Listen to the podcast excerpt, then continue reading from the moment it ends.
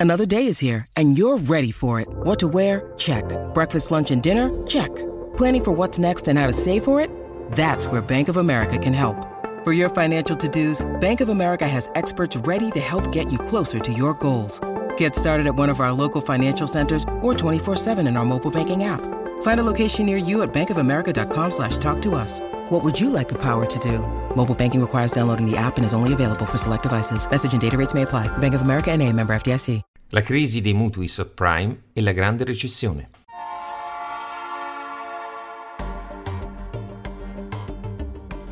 La Finanza Amichevole, il podcast che semplifica il concetto ostico della finanza per renderlo alla portata di tutti, curato e realizzato da Alessandro Fatichi.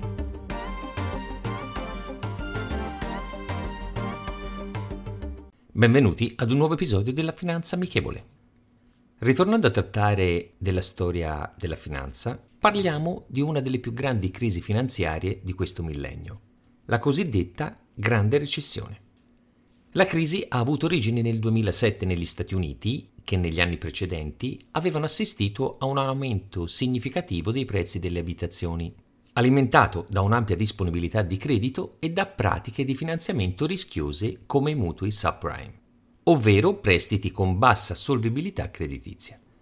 Il motivo dietro la concessione di questi mutui è da ricercarsi nella deregolamentazione che caratterizzava il sistema finanziario statunitense fin dalla fine degli anni 70 del XX secolo, in una nazione dove c'era un altissimo grado di fiducia e il pensiero che le recessioni fossero un concetto lontano e superato. In quel periodo i tassi di questi mutui aumentarono in modo significativo, portando alla crisi. Le persone che avevano preso in prestito denaro per acquistare case non erano in grado di far fronte ai pagamenti ipotecari a causa dei tassi di interessi e delle condizioni di prestito svantaggiose. L'impatto nato nel mondo immobiliare si propagò presto attraverso il sistema finanziario americano, causando la necessità di interventi federali per salvare molte banche dal fallimento, per un totale di 7.700 miliardi di dollari fra il 2007 e il 2009. Ma non fu così per tutte. Infatti, la Lehman Brothers, gravemente colpita dalla crisi dei subprime, cercò di vendere i suoi asset e cercare finanziamenti ma non riuscì a far fronte alla pressione finanziaria che stava affrontando né fu salvata dal governo o da altre istituzioni, fallendo il 15 settembre 2008. La conseguenza immediata fu la perdita in una sola giornata di 1.200 miliardi di dollari di capitalizzazione complessiva nelle borse mondiali, in una delle più grandi bancarotte nella storia degli Stati Uniti. Le conseguenze della crisi si diffusero anche sui mercati azionari e gli indici di borsa con ingenti crolli che ne conseguirono. Nel periodo compreso tra il 1 gennaio 2008 e il 24 ottobre 2008, per avere un'idea delle perdite, l'indice Nikkei scese del 50%, il DAX del 46,75%, il CAC 43,11%, il FTSE 100 del 39,86% e il Dow Jones del 36,83%. Le economie globali nella maggior parte dei paesi europei entrarono in recessione causando un calo della produzione industriale e un aumento della disoccupazione, così come lo scoppio di bolle immobiliari anche in altri stati europei come conseguenza di quelle statunitense e un aumento della disoccupazione. Per fare un esempio, l'Italia ha visto il suo tasso di disoccupazione salire dal 6 al 12% nei sei anni successivi, ma soprattutto per quanto riguarda la disoccupazione giovanile è salita dal già alto 21,2% del 2008 al 46,2% nel 2014. In generale questa crisi ha portato a forti cali del PIL in quasi tutto l'Occidente.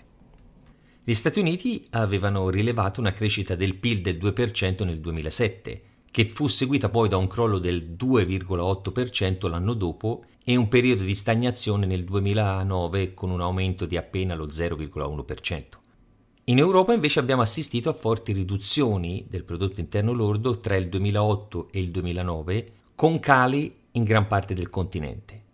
Fra i maggiori possiamo registrare il calo della Lettonia meno 6,9, dell'Irlanda meno 5, Estonia meno 4,7, la Lituania meno 4, l'Italia meno 3,1 e il Regno Unito meno 2,8.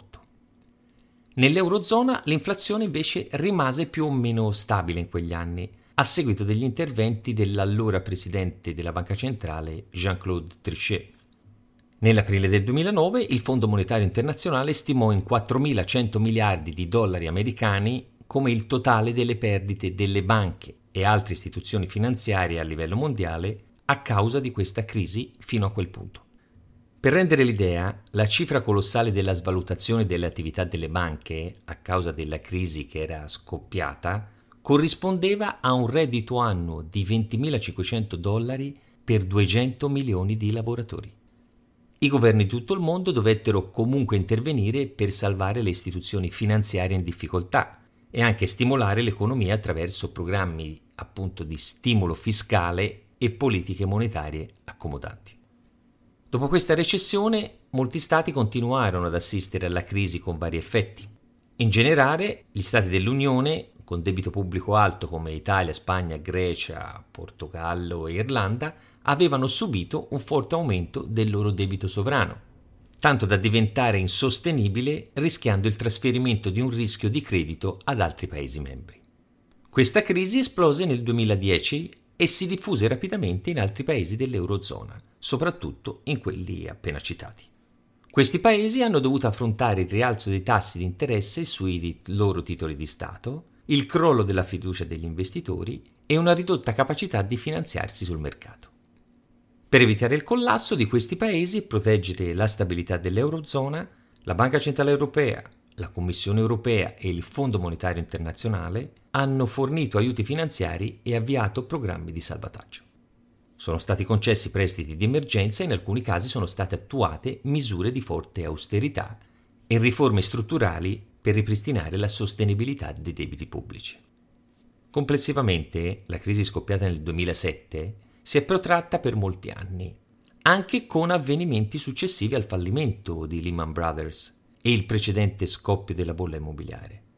La storia ci deve insegnare a prepararci ad avvenimenti di questo genere, senza lanciarsi verso un inseguimento cieco, verso investimenti, fra virgolette, sicuri, seguiti dalla massa, quando non è mai detto che siano sicuri al 100%. Pertanto, come ci siamo detti spesso, è necessario effettuare le scelte dopo attente riflessioni e pianificare a lungo termine. La citazione di oggi è la seguente. I mutui subprime immorali, ma non illegali. Barack Obama. Rendiamo la finanza amichevole, vi aspetto. Potete ascoltare questo podcast sulle principali piattaforme disponibili.